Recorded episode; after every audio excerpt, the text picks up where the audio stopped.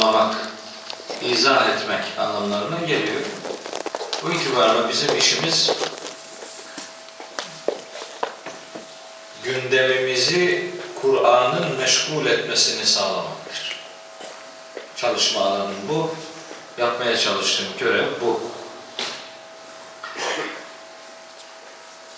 Gerçekten çok çeşitli vesilelerle çok çeşitli imkanlar doğuyor ve o imkanların hemen hepsinde biz gittiğimiz her mekanda, her fırsatta Kur'an-ı Kerim'i konuşmaya gayret ediyoruz. Doğrusu bu dünya üzerinde ne kadar biliyorum o tartışılır ama işte bildiğim bir şey varsa o da Kur'an-ı Kerim'dir. Ne kadarını biliyorum o tartışılır. Benden daha iyi bilenler vardır hiç şüphesiz. Ben niyeti ve adresi Kur'an'ı anlamak, Kur'an'ı konuşmak, Kur'an'ı konuşturmak, Kur'an'ı yaşamak, Kur'an'ı yaşatmak diye sistemimi, hayat standartımı böyle belirledim. Bu uğurda yaşamaya gayret ediyorum. Allahu Teala mahcup etmesin diye de dua ediyorum. İnce Hanım, hocam konu olarak ne ilan edelim deyince aynen ifade ettiği gibi dedim ki içinde Kur'an olan her konu kabulümdür dedim. Kur'an konuşulacaksa mesele yok zaten. Onu konuşurum. Çünkü onunla meşgulüm ben. Ömrüm onunla geçiyor. İlahiyat Fakültesi'nde haftada yaklaşık 30 küsür saat tefsir dersi veriyorum. Bilenleriniz, görenleriniz vardır. Aks TV'de yıllardır Perşembeyi Cuma'ya bağlayan gece canlı yayında Kur'an anlatıyorum. Yine birkaç yıldır Hilal TV'de Okudun mu diye bir program yapıyorum. Yüzlerce konferans veriyorum. Bütün amacım Hz. Peygamber'in yolunda olduğumu, onun yaptığı hizmeti kendime rehber edindiğimi, onun izlediği hayat standartlarını kendime ilke edinmeye çalıştığımı, onun kazandığı ilahi rızayı kazanmaya benim de talip olduğumu, bu uğurda fedakarlık yapma gayretinde bulunduğumu Rabbim bilsin istiyorum. O itibarla bir davet vaki olduğunda çok büyük bir mazeretim yoksa o daveti kabul etmeyi, Kur'an'ı o vesileyle konuşma imkanlarını değerlendirmeyi esasında canıma minnet sayıyorum. Bu duygumun bir parçası olarak bugün de bu saatte sizin huzurunuzdayım. Dedik ki biraz çarpıcı bir başlık koyalım. Diyelim ki Kur'an bizim neyimiz olur? Böyle bir soru soralım. Bu soruyu herkes günde bir defa sorsa kendine Kur'an'a dair görev ve sorumlulukları nelermiş? O konuda bir arayışın, bir çabanın içerisine girer. Öyle ya, elimizde, önümüzde bir ilahi kelam var. Bizim bu kelamla diyalogumuz, iletişimimiz nasıl olmalıdır? Bu soruyu cevaplamak için bu kitap bizim neyimiz olur sorusunu cevaplamak lazım. Kur'an bir Müslümanın neyidir? Neyidir? Bu cevabı Kur'an veriyor bize. Kur'an kendisini çeşitli kelimelerle tanıtıyor. Diyor ki ben şu özelliğe sahibim. Öyleyse o özellik bizim Kur'an'la iletişimimizi belirleyen özelliktir. Mesela ne diyor Kur'an kendisi için? Diyor ki benim adım Kur'an'dır diyor. Peki Kur'an ne demek? adından hareketle soruyu cevaplamak lazım. Adım Kur'an. Peki ne anlama geliyor Kur'an? Kur'an çok okunan ve üzerinde kafa yorulan metin demektir. Kur'an bu demek. Çok okunan ve üzerinde kafa yorulan, zihin çalıştırılan, akıl depreştirilen metin demektir. Öyleyse bu anlamından hareketle bizim Kur'an'la iletişimimiz nasıl olmalıdır ya da Kur'an bizim neyimiz olur sorusu birinci elden ilk cevabını bulur. Kur'an bizim çok okumamız gereken ve üzerinde çok düşünmemiz gereken bir mesajdır, metindir. Öyleyse bizim onunla iletişimimiz onu okuma şeklinde başlayacak demek. Bu bir zorunluluk.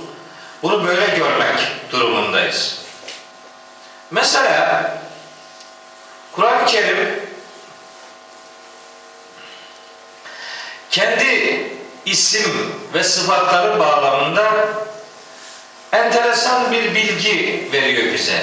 Diyor ki Kur'an-ı Kerim benim bir ismim El Kitap'tır diyor. Benim bir adım da kitaptır. Peki kitap ne demektir?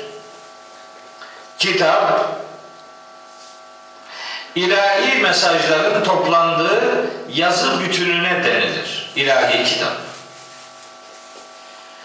Buradan hareketle kitap kelimesiyle mektup kelimesi aynı kökten gelir Arapça.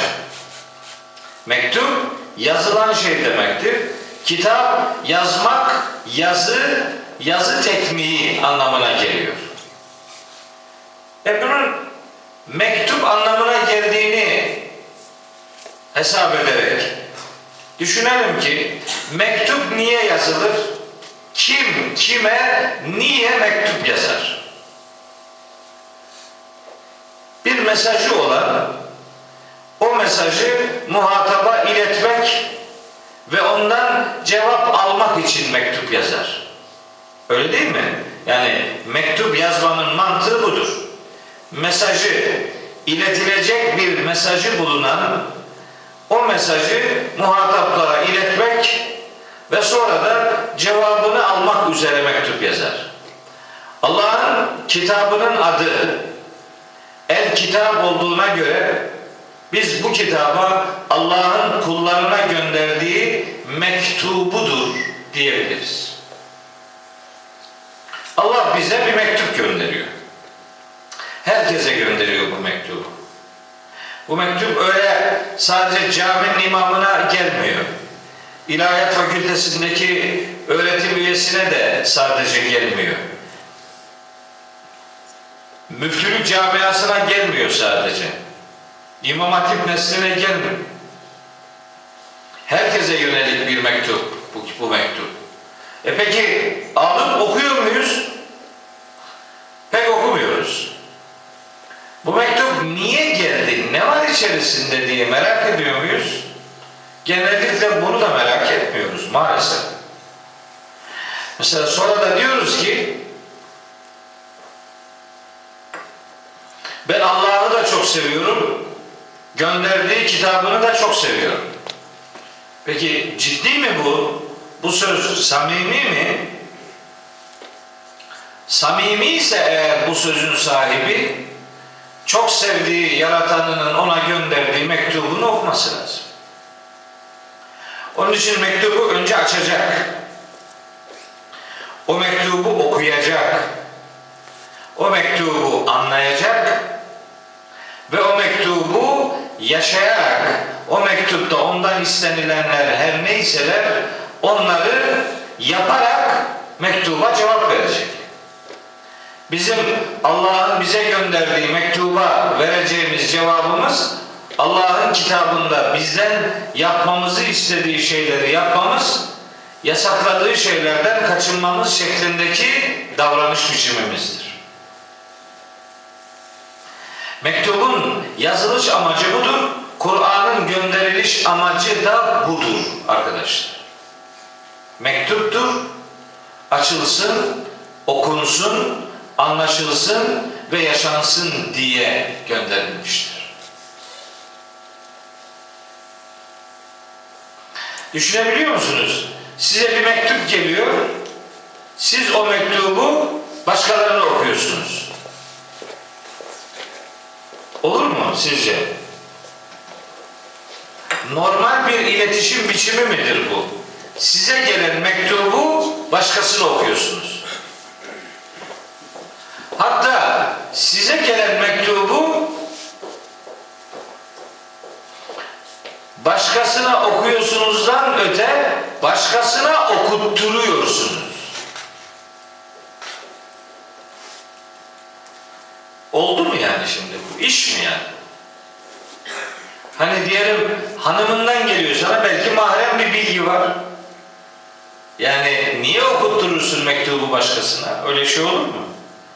Şimdi Kur'an-ı Kerim'i okuyoruz.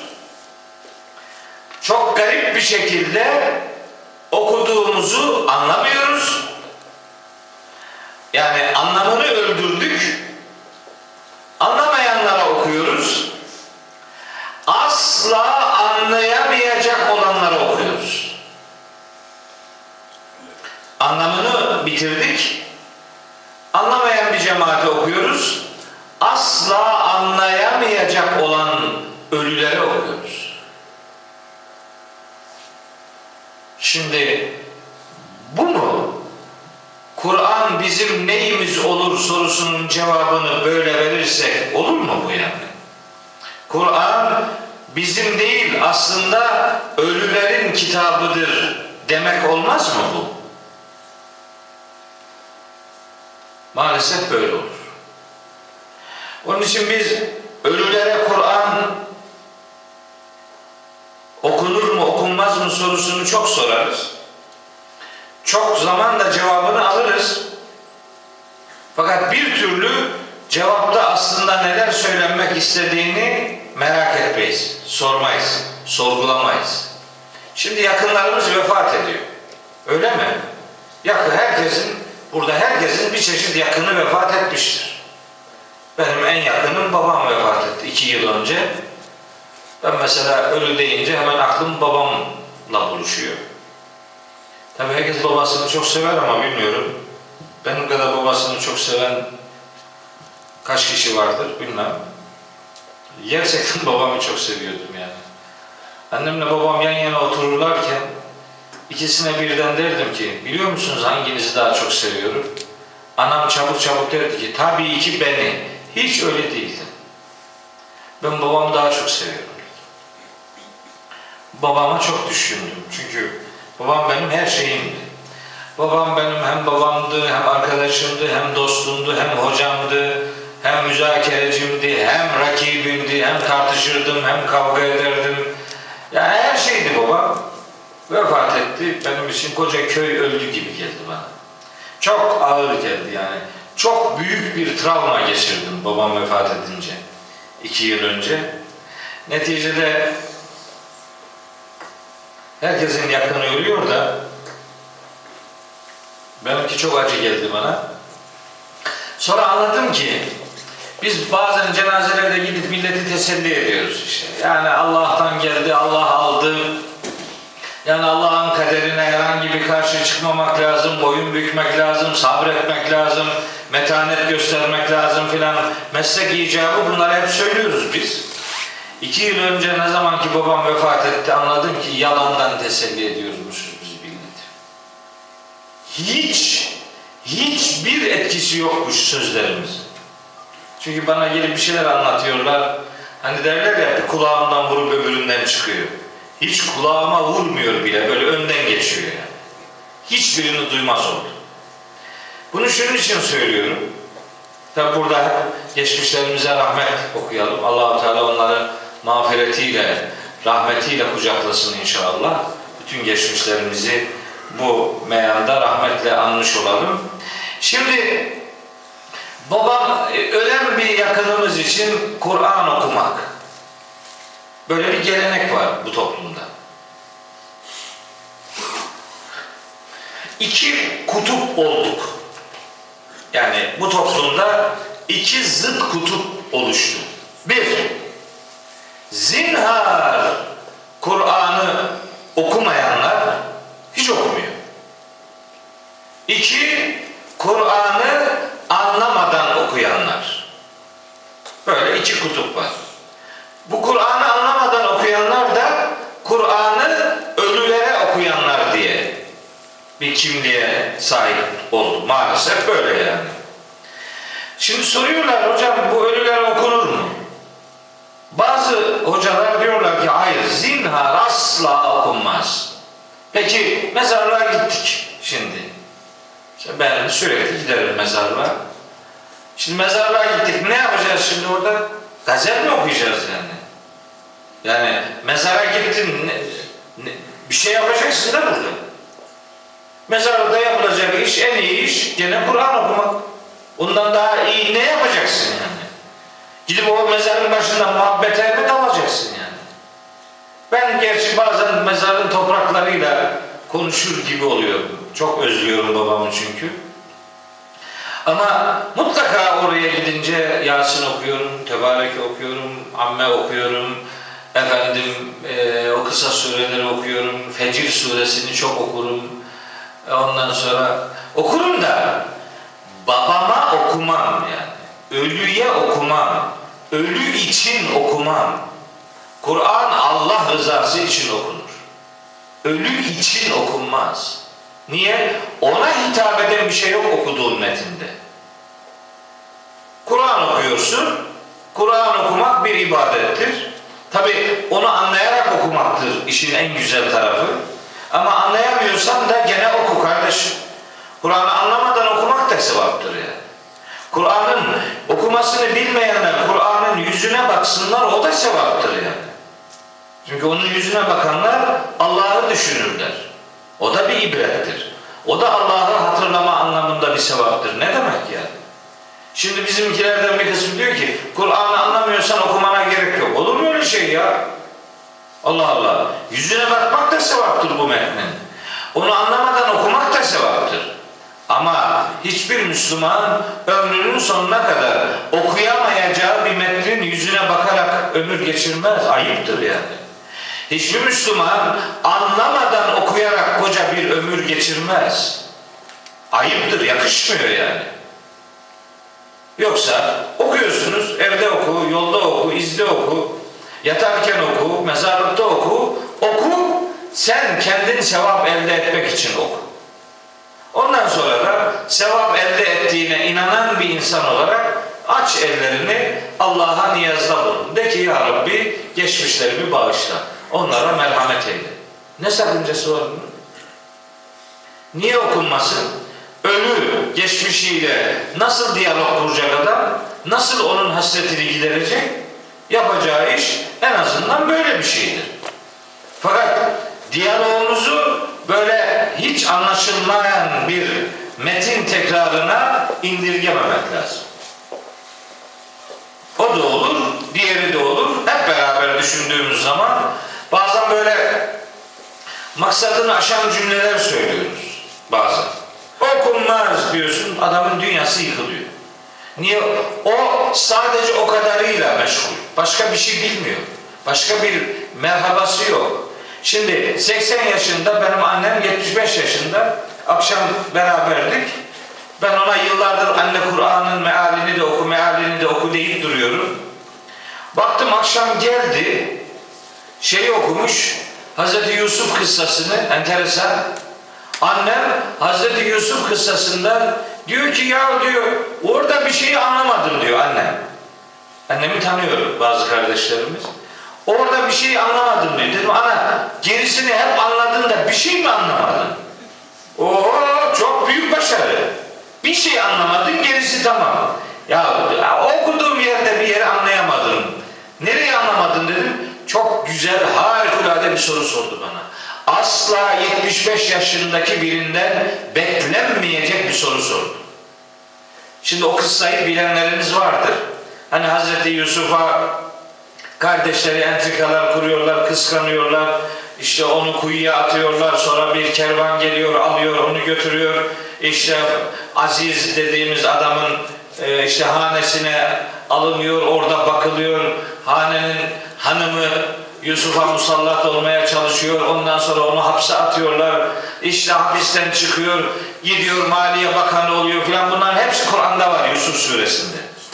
Daha sonra kardeşleri fakru zarurat içerisine düşüyorlar.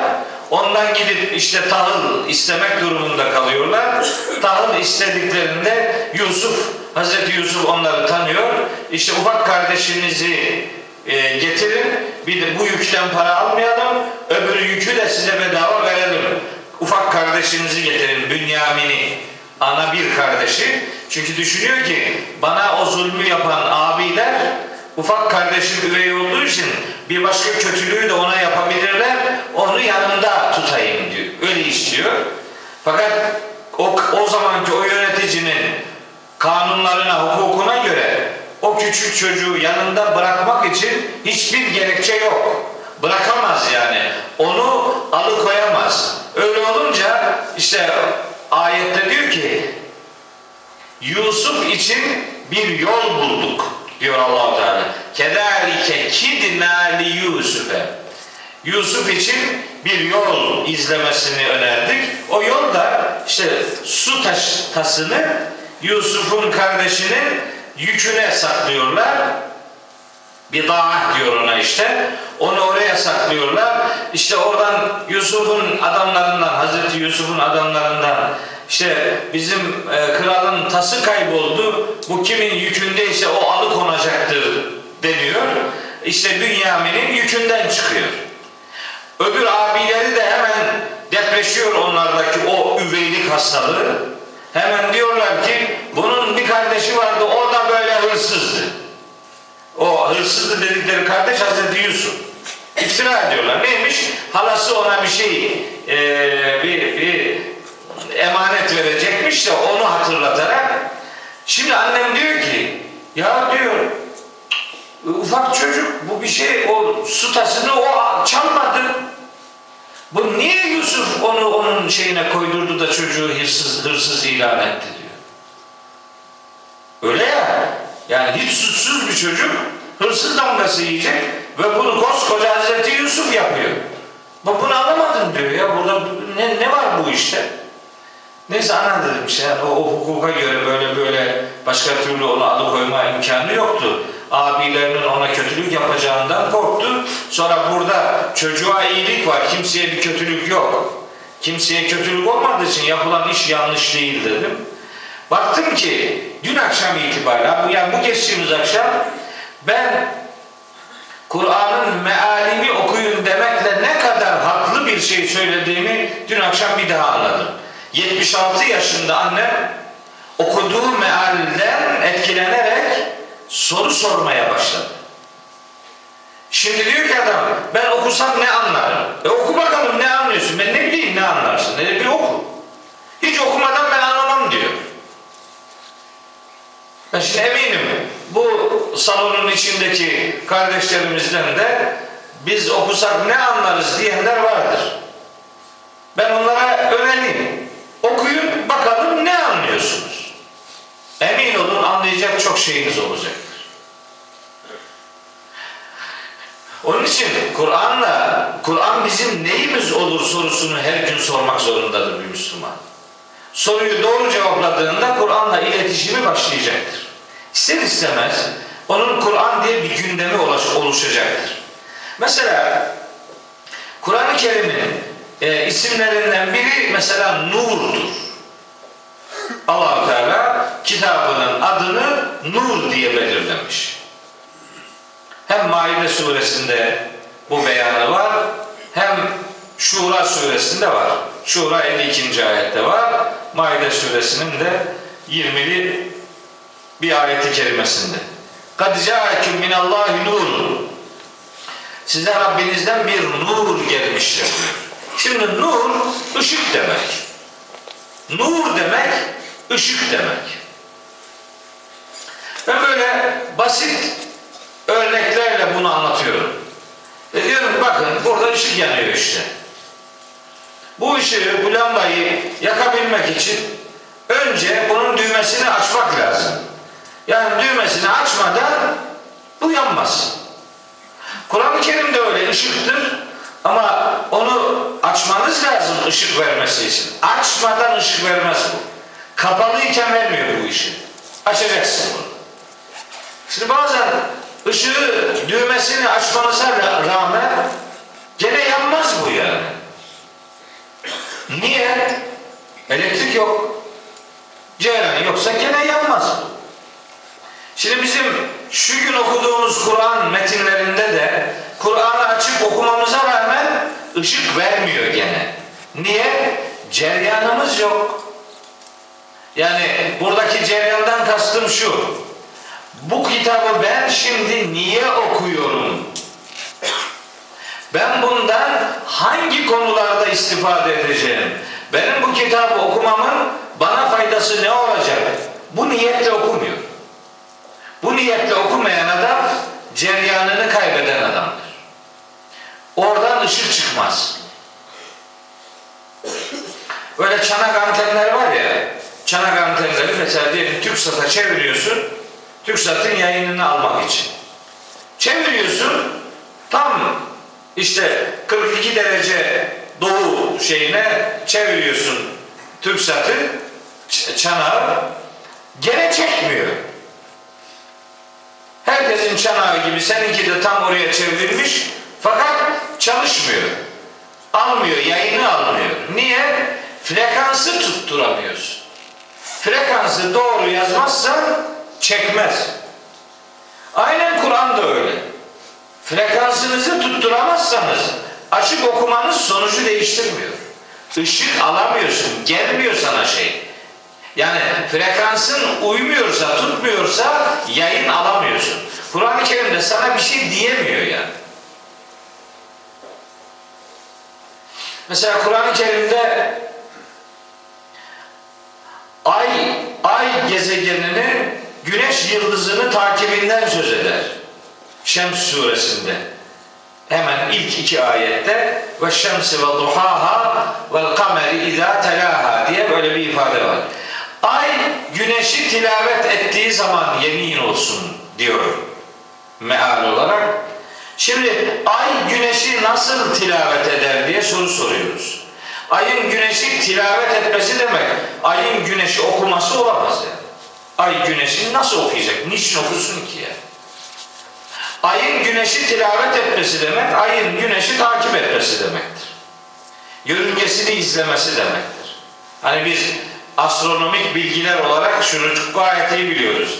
Ay, şimdi dünya kendi ekseni etrafında dönüyor, gece gündüz meydana geliyor. O arada bir de güneşin etrafında da dönüyor. Hem kendi etrafında dönüyor, hem böyle güneşin etrafında da dönüyor. Güneşin etrafında dönmesinden de mevsimler meydana geliyor. Bunu biliyoruz. Ay ise kendi ekseni etrafında dönmüyor. Ay güneşin et- şey dünyanın etrafında dönüyor. Dünyanın peykidir yani. Ama madem ki dünyanın etrafında dönüyor belli ki en direkt olarak o da güneşin etrafında dönüyor yani. Güneşin etrafında ayın dönmesine Kur'an-ı Kerim ayın güneşi tilaveti diyor. Kullandığı kelime bu. Biz de Kur'an'ı tilavet ediyoruz. Kur'an okuma anlamında. Okuma kelimelerimizden bir tanesi tilavettir. Bir tanesi kıraattır. Bir diğeri ise tertildir. Üç tane kavramımız var. İşte bu tilavet dediğimiz şey Kur'an okuma anlamına geliyorsa da tam anlamının ne olduğu çok kolay kavranmadan geçiştiriliyor gibi geliyor. Ay güneşi tilavet eder demek, ay ışığını güneşten alır demektir. Peki Müslüman Kur'an'ı tilavet ediyor demek ne demektir? Müslüman da ışığını Kur'an'dan alıyor demektir. E, alıyor mu? Almıyor. Üzgünüm ama almıyor.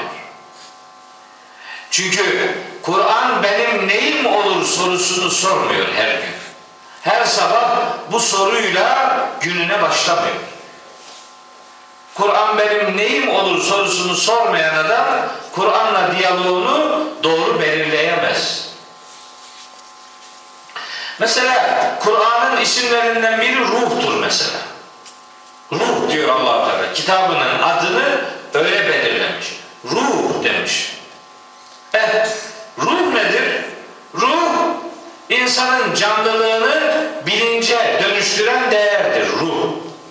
Canlılık başka bir şeydir, ruh başka bir şeydir. Yani her canlı şeyde ruh yoktur. Bir insan için insanı canlı olmaktan bilinç sahibi varlık oluş, olmaya dönüştüren değer ruhtur.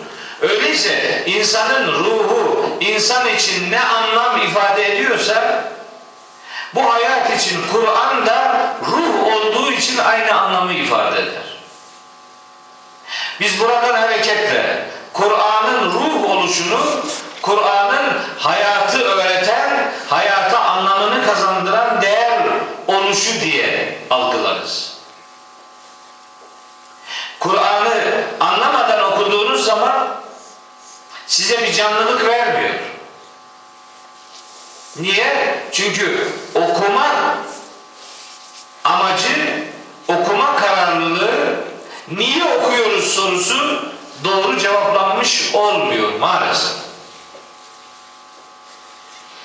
Mesela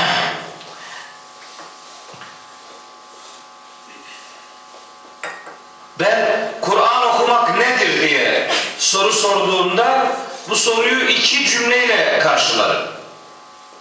Kur'an okumak ne demektir? Kur'an okumak bir, Kur'an'ı hayata okumak demektir.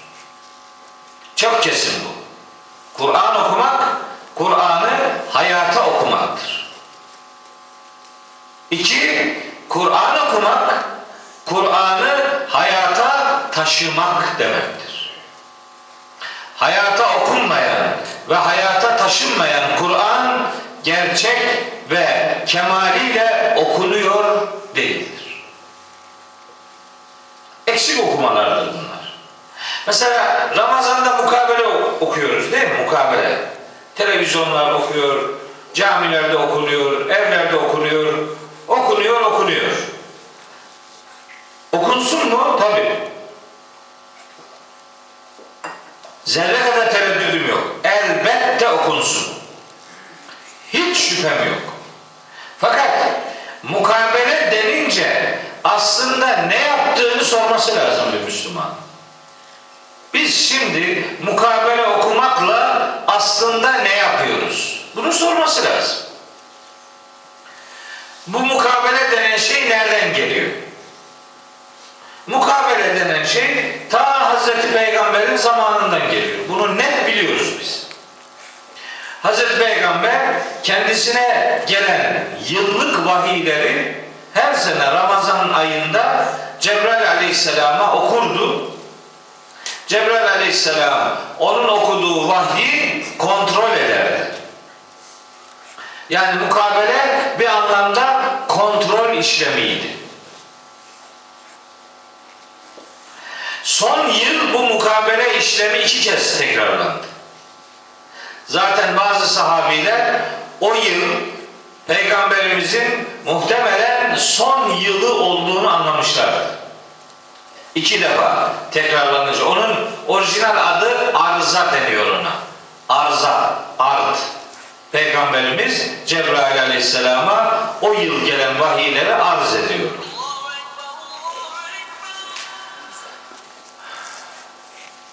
Peki ne yani yapılan iş neydi? Peygamberimiz vahyi okuyordu. Cebrail aleyhisselam onu dinleyip kontrol ediyordu. Şimdi bir şey sormamız lazım. O gün mukabele işlemindeki iki taraf. Biri Hazreti Peygamber, biri Hazreti Cebrail. Okuyan Hazreti Peygamber. Okuyan Hazreti Peygamber okuduğunu anlıyor muydu, anlamıyor muydu? Cevap. Anlıyor. Değil mi? Kendi diliydi zaten. İyi. Peki onu dinleyen Cebrail aleyhisselam dinlediğini anlıyor muydu? Elbette anlıyordu. Çünkü metni o getiriyor. Yani okuyan okuduğunu anlıyordu, dinleyen de dinlediğini anlıyordu. Onun için adına mukabele deniyordu zaten bunun. Mukabele demek karşılıklı olarak birbirinin onaylanması demek yani. Kabulleşmek demek yani. İki tarafın birbirini kabul etmesi demek, onaylaması demek. Mukabele bu. Okuyan okuduğunu anlıyor, dinleyen dinlediğini anlıyor. Böylece mesaj iki taraf tarafından kabul ediliyor. Peki, şimdi bizim mukabelemiz bunun neresinde? Şu an bizim okuduğumuz mukabele delil olarak kullandığımız Peygamberimiz ve Cebrail Aleyhisselam'ın mukabelesine benziyor mu? Böyle mi oluyor yani şimdi? Şimdikini söyleyeyim ben size. Ne okuyan okuduğunu anlıyor, ne de dinleyen dinlediğini anlıyor. Neye döndü bu? Biz mukabelenin, çok rahat söylüyorum bunu, biz mukabelenin okuma kısmını aldık, anlama kısmını bıraktık. Öyleyse bu yaptığımıza bizim mukabele demezler. Bizim bu yaptığımıza muka derler, belesi yok. Yarısı yok yani. Bunu böyle anlatınca işte bazı istismarcı kafalar işte okuyan dedi ki mukabeleye gerek yok.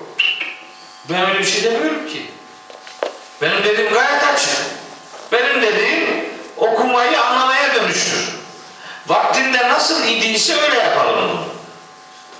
Şimdi caminin görevlisine diyorum kardeşim bu akşam hangi cüzü okuyacaksın? Diyelim ki 15. cüz. Bu cüzle ilgili ya 15 tane ayet belirle. Veya bir sayfa veya yarım sayfa belirle. Bunun anlamını oku. Mukabeleyi gerçekleştirmeden önce bu ayetlerin manalarını onlara söyle. Böylece sen de okuduğundan zevk al, onlar ne dinlemişlerse dinlediklerini biraz olsun anlamış olsunlar. Fakat buna tepki gösteriyor. Ona mukabele demezler diyor. Ne derler? Ona tefsir dersi derler diyor. Ya nasıl, niye tefsir dersi? Sen tefsiri nasıl vereceksin yani? Öyle tefsir vermek öyle kolay iş mi yani? Tefsir hani boş zamanlarda hani ekonu tatmin edebileceğin bir stres topun mu senin yani? Nasıl bu yaptığına tefsir diyorsun? Ne kadar cesursun be? Biraz anlayalım. Yaptığımız, yapmak istediğimiz bu. Bir gün burada bir doktor abimiz var. Bir yakını vefat etti. Akşam o yakınının cenaze evine gidiyorlar. Giderken yoldan beni aradılar. Dedi ki hocam doktor arıyor beni. Hocam cenaze evine gidiyoruz. O evde ne yapalım, ne önerirsin? Yanında biri var. O yanındaki diyor ona ki kime sordun bu soruyu? Bizim doktor dedi ki bu ilahiyatta Mehmet okuyan diye biri var ona sordum dedi. Öbürü diyor ki oho tam da adamına sordum. Ben duyuyorum telefonda. Ya ne ona soru soruyorsun? Dedi. Ben de doktora dedim ya kim var yanında kim var dedim. Dedi mahallenin imamı dedi. Telefonu ona verir misin dedim az. Verdi telefonu. Dedim kardeş sen beni tanıyor musun dedi. Uzaktan dedi tanıyorum dedi. Peki cenaze evine gidilince orada ne yapmak lazım, ne yapmamak lazım? Benimle bu konuda bir konuşman oldu mu dedim. Olmadı dedi. Peki ne biliyorsun ne diyeceğimi ki bana soru sorduğuna adamı pişman ediyorsun? Niye? Ne anladın yani? Aklına ne geldi dedim. Ya dedi sen şimdi diyeceksin ki cenaze evinde Kur'an Muran okunmaz. Sen şimdi öyle diyeceksin diyor bana. Yok öyle demiyorum. Cenaze evine gidiyorsunuz gidin orada Yasin okuyun dedi. Yapma ya dedi. Evet evet dedi. Ya hakkını helal et o zaman dedi. Dur bitmedi ama dedi. Daha bir şey daha söyleyeceğim. İkisini beraber yaparsan hakkımı helal ederim. Nedir? Şimdi sen Yasin okuyacaksın ya dedim. Evet. Bu Yasin'i okurken sayfa sayfa tercümesini de oku dedim. Yasin'i bitirdikten sonra tercümesini okuma. Kimse dinlemez dedi. Ama sayfa sayfa okursan mecbur bir sonraki sayfayı dinleyecek adam böylece ilk sayfanın da tercümesini dinler. Bana imamın verdiği cevap ben Yasin'in tercümesini bilmiyorum dedi. Aferin dedim. Bak ne kadar güzel. Bilmiyorsun. Peki ben sana 5 dakikada her sayfada ne olduğunu ana hatlarıyla söyleyeyim not al dedim. Olur dedi. Ben ona Yasin'in o 83 ayetini de çok kaba genel bilgilerle aktardım. Bitirdik. Okuyacaksın değil mi dedim. Cevap. Okumayacağım dedi. E niye dedim? E ya dedi burada ölülerle alakalı hiçbir şey yok dedi. Ha, bu kadar bir iyiliğin olsun be dedi. Bu Yasin'i ölü suresi haline getirdiniz. Bunun mealini okuyun da bu millet artık ölü suresi olmadığını, bu surenin diri suresi olduğunu anlasın be.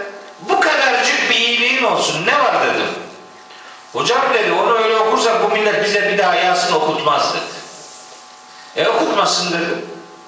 Zaten ben senin yerinde olsam beni böyle yerlere Kur'an okumak üzere götürseler zaten gitmem dedim. Sen de gitme. İşte ama hocam aması maması yok. Adamın babası hasta, ölüm döşeğinde, anası hasta, kardeşi hasta, nenesi hasta. İşte diyor hocayı bulun bir Yasin okusun. Ben böyle davet edilen adamlara diyorum gitmeyin. Baba söylüyor buna Yasin okuma. Yani ben şimdi senin baban ölüyor diye ben senin babana niye Yasin okuyacakmışım? Ölürse ölsün. Benim babam öldü ölsün de senin diye çok iş. Yani bana ne senin baban da. Diyorum ki ya sen sen kendin oku diye adama. Sen oku. Ben bilmiyorum. Peki hanımın okusun o da bilmiyor. Peki baban okusun. O ölüyor zaten nasıl okuyacak diyor. O da bilmiyor. E annen okusun o da bilmiyor. E torunları okusun onlar da bilmiyor diyor. Ya senin baban sizin eve Kur'an'ın girmesini yasaklamış zaten. Sizin eve Kur'an bir türlü bir yerden girememiş. Kapıları, bacaları, pencereleri hep tıkatmışsınız dedim. Siz eve Kur'an'ı sokmamışsınız. Şimdi baban gider ayak bir Yasin dinlemekle ne olacak zaten? Ne zannediyorsun yani? Okusan olur okumasan. Diyor ki rahat ölsün diye. Ha, o başka. Yani baban Yasin okurken rahat gitsin diye Yasin okuyacaksın. Acı çekmesin filan. Şimdi bunu diyenlere diyorum. Enfal suresinin 50. ayetini bir okuyun. Muhammed suresinin 27. ayetini bir okuyun. Bir okuyun bakalım. Bir adam küfür üzere, inkar üzere bir ömür sürmüşse o ölürken meleklerle diyaloğu nasılmış? Bir, bir okuyun. Bir e, Nahl suresinin 31. ayetini bir okuyun. En'am suresinin 93. ayetini bir okuyun. Bir bak bakalım nasıl ölüyor adam. Adam babama Yasin oku diyor. Sebep rahat gitsin. Acı çekmeden gitsin diyor. Korkunç bir şey ya. Onun üzerine ben de diyorum ki biraz muziplik yapıyorum. Yasin suresinin adını değiştirdik. Bu surenin artık adı Yasin değil. Nedir? Ötenazi suresi. Ötenazi nedir? Ölürken ağrı çekmeden ölüm hakkına ötenazi diyorlar. Okuyorsun adama Yasin'i, rahat rahat gidiyor yani. Ağrı çekmeden gidiyor. Yasin okuyalım da babam iyileşsin diye yok. Yasin okuyalım. Gitsin ama sıkıntı çekmeden gitsin. Şimdi bir Müslümanın Kur'an'la diyaloğu buraya indirgenmişse bu adam Kur'an benim neyim olur sorusunu doğru cevaplamıştır denebilir mi? Bu mu yani onun Kur'an neyi olur sorusunun cevabı bu mu? Kur'an onun bir şeysi olmuyor ki. Ölmekte olan babasına gider ayak son bir iyilik oluyor. Başka bir anlamı yok Kur'an-ı Kerim. Hani Kur- ölülere okunur mu filan okunur diyorum bak. Ölüler için okunmaz da. Cenaze evinde tabii Kur'an okur ya. Ne yapacaksın? Gittin mezarlığa ne? Şiir mi okuyacaksın ya? Allah Allah ya. Tabii Kur'an okur. Oku manası yok. Şimdi düşün ki gittin mezarlığa Kur'an okuyorsun. Ya eyyühellezine amenu. Ey iman edenler. İzâ kumtum ila salati. Namaza kalktığınız zaman. Fasilu vucuheküm ve eydiyeküm ilel merafidi. Yüzünüzü ve dirseklere kadar kollarınızı yıkayın. Ne oldu şimdi ya? Bu iş mi Allah aşkına ya? Adamın ne yüzü kaldı ne kolu kaldı ya. Çürüdü gitti. Ona bunu diyorsun işte bak. Yani bunu ya bunu diyorsun işte başka ne ne ne dememi bekliyorsun işte. Orada onu demiyorlar aslında. Ondan hasıl olan sevabı Evet transfer ediyoruz. Şimdi sırayla gidiyor. He, ondan sonra da Allah'ı dağıtım memuru gibi kullanıyor. Diyor ki ya Rabbi hasıl olan ecr ve mesubatın yüzde beşini babama, yüzde on beşini anama, yüzde yirmi beşini dedeme. Böyle yüzdelik taksimatla da bir Fatiha okuyor, yarım saat sevabını dağıtmakla bitiremiyor. Ne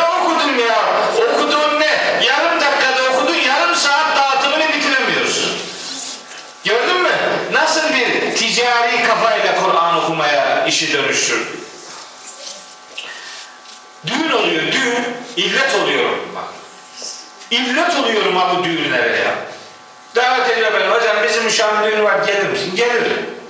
Gidiyoruz. Hemen orada Kur'an okunuyor. Ya düğünde Kur'an okunur mu be kardeşim ya? Adam gelmiş oraya 100 kişi, 200 kişi. Belki bir senedir, iki senedir birbirini görmeyen arkadaşlar. Gelmişler muhabbetin gözüne gözüne vuruyor orada. Sen de orada Kur'an okuyorsun. Ne diye okutuyorsun bunu ya? Ne? Yani sebebi ne? Düğünde Kur'an okumak ne farzdır, ne vaciptir, ne sünnet. Ama madem ki okunuyor onu dinlemek farz. Eğer Kur'an okunurken onu dinlemiyor da gürültü yapıyorsan hiç kusura bakma sende küfür alameti var. Kusura bakmasın kimse. Bunu deyince kızıyorlar. Dün müftülükte dersim vardı. Müftülükte bir tefsir dersi başlattık. Bir devrim. 25 senedir Samsun'un ilahiyatta hocayım. İlk defa, ilk defa müftülük benden din adına bir hizmet istedi. 25 sene üzerine. Hayrettin Öztürk müftü oldu. Allah razı olsun. Gel kardeşim şunlara bir şey anlat dedi. Bir ders başlattı. Orada imamlar var, Kur'an kursu hocalar var, meslektaşlarımız yani. Dedim ki ya kardeşim, düğünler oluyor. Gidiyorsunuz düğünlere, Kur'an okuyorsunuz. Okumayın ya. Okuma ya, vallahi okuma. Yani kaş yaparken adamın gözünü çıkartmak değil, kafasını kopartıyorsun be.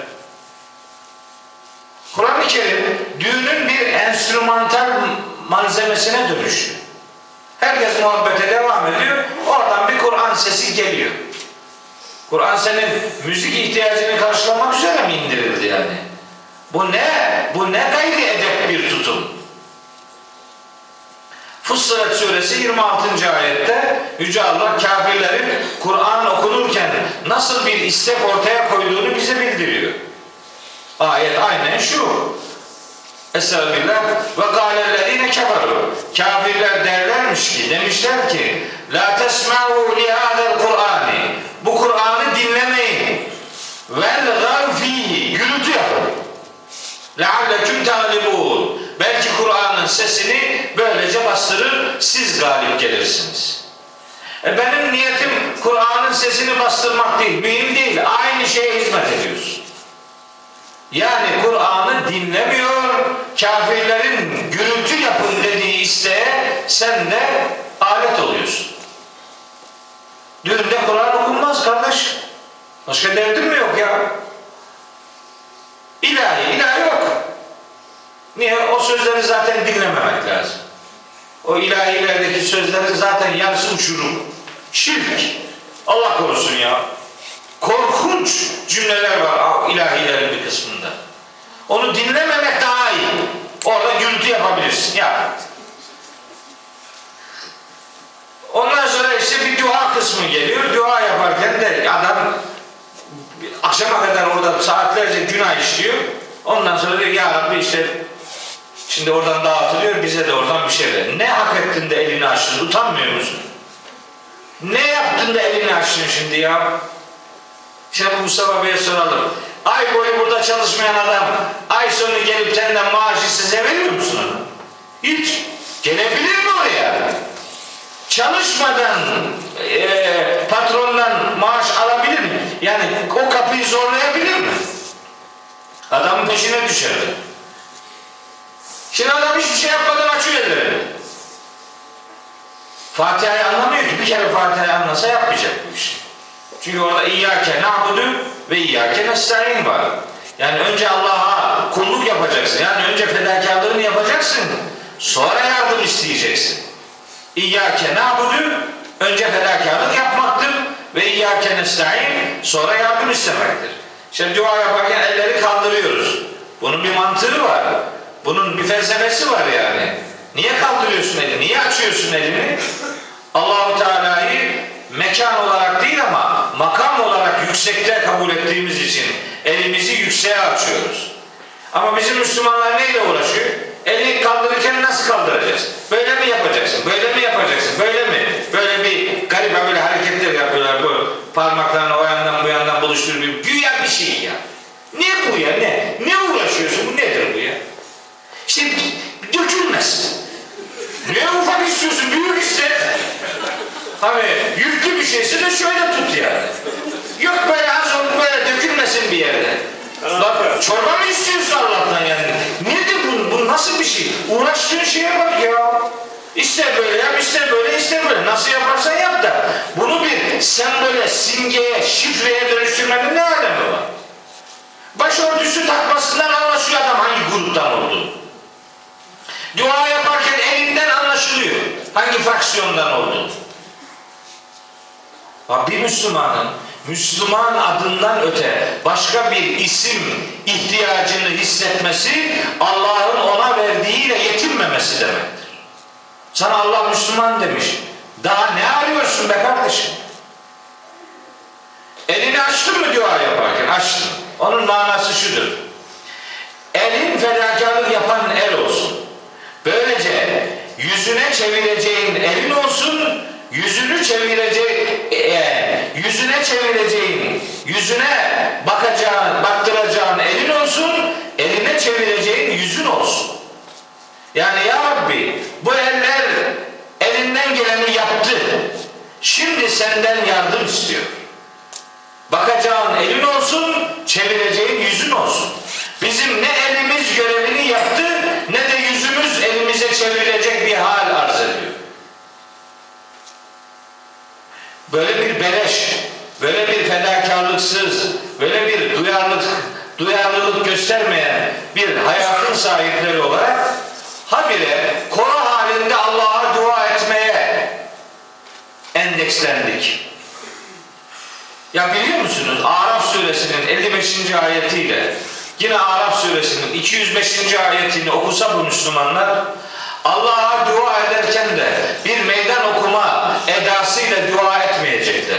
Şimdi bizim dualarımız da aynen meydan okuma şeklinde gidiyor. Yani sanki Allah onun duasını kabul edecekmiş gibi. Halbuki peygamberim yani o ayette diyor ki Estağfirullah Ud'u rabbekum tadarruan ve hufyeten Rabbinizden boyun bükerek ve derin bir ürpertiyle isteklerde bulunun. İnnehu la yuhibbul mu'tedin. Haddi aşanları, sınırı aşanları Allah sevmez. Oradaki sınır ne biliyor musunuz? Tadarru denen boyun bükme halini reddetmeniz demektir. Öyle bağırıyor ki meydan okuyor Allah. Koro halinde dua. La koro halinde dua olur mu kardeşim ya? Sen ne bileyim ne istersin, ben ne bileyim ne isterim. Herkes kendi isteğini söylesin. Söylemiyor. İş seremoniye döküldü. O Araf 205'te de diyor ki Estağfirullah. Vezkur rabbeke fi nefsike. Sen Rabbini yüreğinin, kalbinin içinde zikret. Tad- Tadarruan ve hife.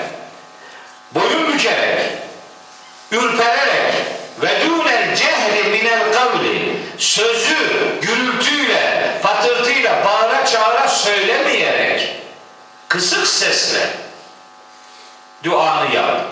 Bizim dualar bile yani adresini şaşır. Hadis-i şerif var bir tane o dua ile ilgili. Şimdi metnini yanlış söylemek istemiyorum ama İyyâküm ve sec'an fid duai. Duada kafiyelilikten kaçının diyor Peygamberimiz. Bizim dualar ne biliyor musun? Şiir, şiirimsi, böyle kafiyeli gidiyor. Kafiyeyi tuttursun diye adam dua. Ha bir şey daha söyleyeyim size. Bu ümmet artık dua yapmaz oldu. Bu ümmet dua okuyor şimdi. Dua yapmıyor. Başkasının yazdığını okuyor. Sonra diyor niye kabul olmadı? Yapmadı. Dua yapmıyorsun ki dua okuyorsun kardeşim ya. Başkasının yazdığını okuyorsun. Senin mi hiç mi Allah'tan özel isteyeceğin bir şey yok ya? Nasıl oluyor da hep eskilerin yaptığı dua benim de duam olsun diyorsun? Yani ya Rabbi bu memleketin enflasyonu düşsün diye bir duan olur da veya ne bileyim istikbal işte kanepeleri iyi satsın diye yani du- duanın içinde yani sana ait bir bir şey olur. Bu ayıp değil yani. Burada bir sakıncalı bir şey yok. İnsan dünyası için de dua eder. Öyle değil mi? Rabbena atina fid dünya haseneten. Ya Rabbi bize dünyada iyilik ihsan eder. Ve fil ahiret haseneten ahirette de iyilik ihsan. Yani biz dünyalık da isteriz Rabbimizden. Dünyalığı helalinden lütfetsin diye dua ederiz. Bunda sakınca yok. Niye başkasının yaptığı duayı okumayla işin bittiğine inandırıldık? Doğrusu bunu anlamak mümkün değil. Onun için Peygamberimizin o dua tarifi harikuladedir. İyyâküm ve sec'a fid duai. Duada kafiyelilikten kaçının. Hasbu ahadiküm en yakul. Sizden birinize şunu demek yetsin. Allahümme inni eselükel cennet. Ve ma karrabe ileyha min kavlin ve amel. Ve a'udu bike minen nar ve ma karrabe ileyha min kavlin ve amel. Ah, dua budur. Ya Rabbi, senden cennetini ve cennetine yaklaştıracak söz ve davranışları niyaz ediyorum. Cehenneminden ve ona yaklaştıracak söz ve davranışlardan sana sığınıyorum. Dua dediğim budur. Peygamberimizin yaptığı dua bu. Bizimki dua mı? Dua mı yapıyoruz biz? Hayır. Biz dua okuyoruz. Hele bir kısmı yaptığı duayı zaten hiç anlamıyor. Hiç ne dediği belli değil. Benim anam öyle bir dua yapmıştı da anamla atıştım vakti zamanında. Onu da söyleyeyim bitireyim. Akşam ezanı okunalı 20 küsur dakika oldu. Buluruz çaresini yani. O. Buluruz bulur Allah'ın izniyle. Hiç, hiç çözümsüz bir şey yok yani. Şu anda ibadet yapıyoruz. Ama bu ibadet tabii namazın yerini kesmez. O başka. Boşuna değil. allah Teala şu gün 24 Mart akşamı sabah akşam namazını niye geciktirdiniz diye sormaz. Çünkü burada ibadet yaptığımızı biliyor. Kılacağız biraz sonra. Anam yanımda oturdu arabada. Baktım ki anam bir şey okuyor. Lan ne okuyor dedim bu acaba? Böyle Arapça bir şey okuyor. Böyle biraz yanına yanaştım. Baktım ki bir hadis-i şerif var onu okuyor. Hadis-i şerif ise Rabbi yessir ve la tuassir. Rabbi temmim bil hayr. Onu okuyor. Sürekli de okuyorum. Biraz biraz dinledim baktım yanlış okuyor. Dedim ki anne sen ne okuyorsun ne dedim. Anamın tepkisi şu. Sen anlamazsın dedi. Ya dedim ana gözünü seveyim bir ben bunu, bir, bir bunu anlarım dedim ya. Ben başka şeylerden anlamam ama bunu anlarım dedim. Ya ne okuyorsun dedim. Anlamazsın sen dedi. Ana dedim Allah duanı iyi ki kabul etmiyor senin dedi. Niçin dedi. Çünkü bak ne diyorsun. Rabbi yessir ve la tuassir diyecek yerde diyor ki Rabbi yessir ey Rabbim kolaylaştır ve la tuassir zorlaştırma Rabbi temmim bil hayr ya Rabbi bu işin sonunu hayırla tamamla. Bu hadis bu. Bunu okuyor ama öyle okumuyor. Diyor ki Rabbi yessir ey Rabbim kolaylaştır ve la tüyessir vazgeçtim kolaylaştırma diyor. Rabbi temmim bil hayr bunun sonunu hayırla tamamla diyecek yerde diyor ki ve la temmim bil hayr sonunu hayırla tamamlama diyor. Bana bak, bak böyle diyorsun. Bak vallahi iyi ki duanı kabul etmiyor. Tabi sinirlendi. Dedi bana ki ben Trabzonluyum. Sizde Trabzonlu var mı? Oo. Anam dedi bana ki sen afkunma dedi. Niye dedim. Sen çok afkunma dedi. Allah benim ne demek istediğimi anlayayım dedi. E Allah ne demek istediğini anlayayım da seni ya sen anlasana. Korkma Allah Türkçe anlar dedi. Türkçe yap bu duayı. Cevap. Baban Arapça yapar. E, babam Arapça biliyorsa bilmiyorsun be kardeşim ya. Anamı Türkçe duaya ikna edemedim ama Arapçasını düzelttik. Bugün sabah evden çıktık. Derneğe derse gelirken gene bir şey oku. Ana sesli oku. Okurum dedi. Tabi sesli okudu, düzgün okudu. Dua, duayı anlamadan yapmayı maharet saymanın bir alemi yok. En makbul dua anlaşılarak yapılandır. Yani başka böyle dualarla ilgili başka yaşadığım enstantaneler var ama netice sözü daha fazla uzatmayayım. Ben size bugün bu akşam yani bir saati aşkın bir süre içinde Kur'an bizim neyimiz olur sorusunu her Müslümanın her sabah sorması gerektiğini ve gününü bu soruyu cevaplayacak şekilde yaşamasının bir zorunluluk olduğunu hatırlatmaya gayret ettim. 5-10 cümlelik bir sunum varın öyle kabul edin. Akşamın bu saatinde tabii oldukça yorgun bir saatte. Benim için de çok yorgun bir gündü. Siz de zaten yorulmuşsunuz ama öyle görüyorum ki içinizde uyuklama durumunda olan hiçbiri olmadı.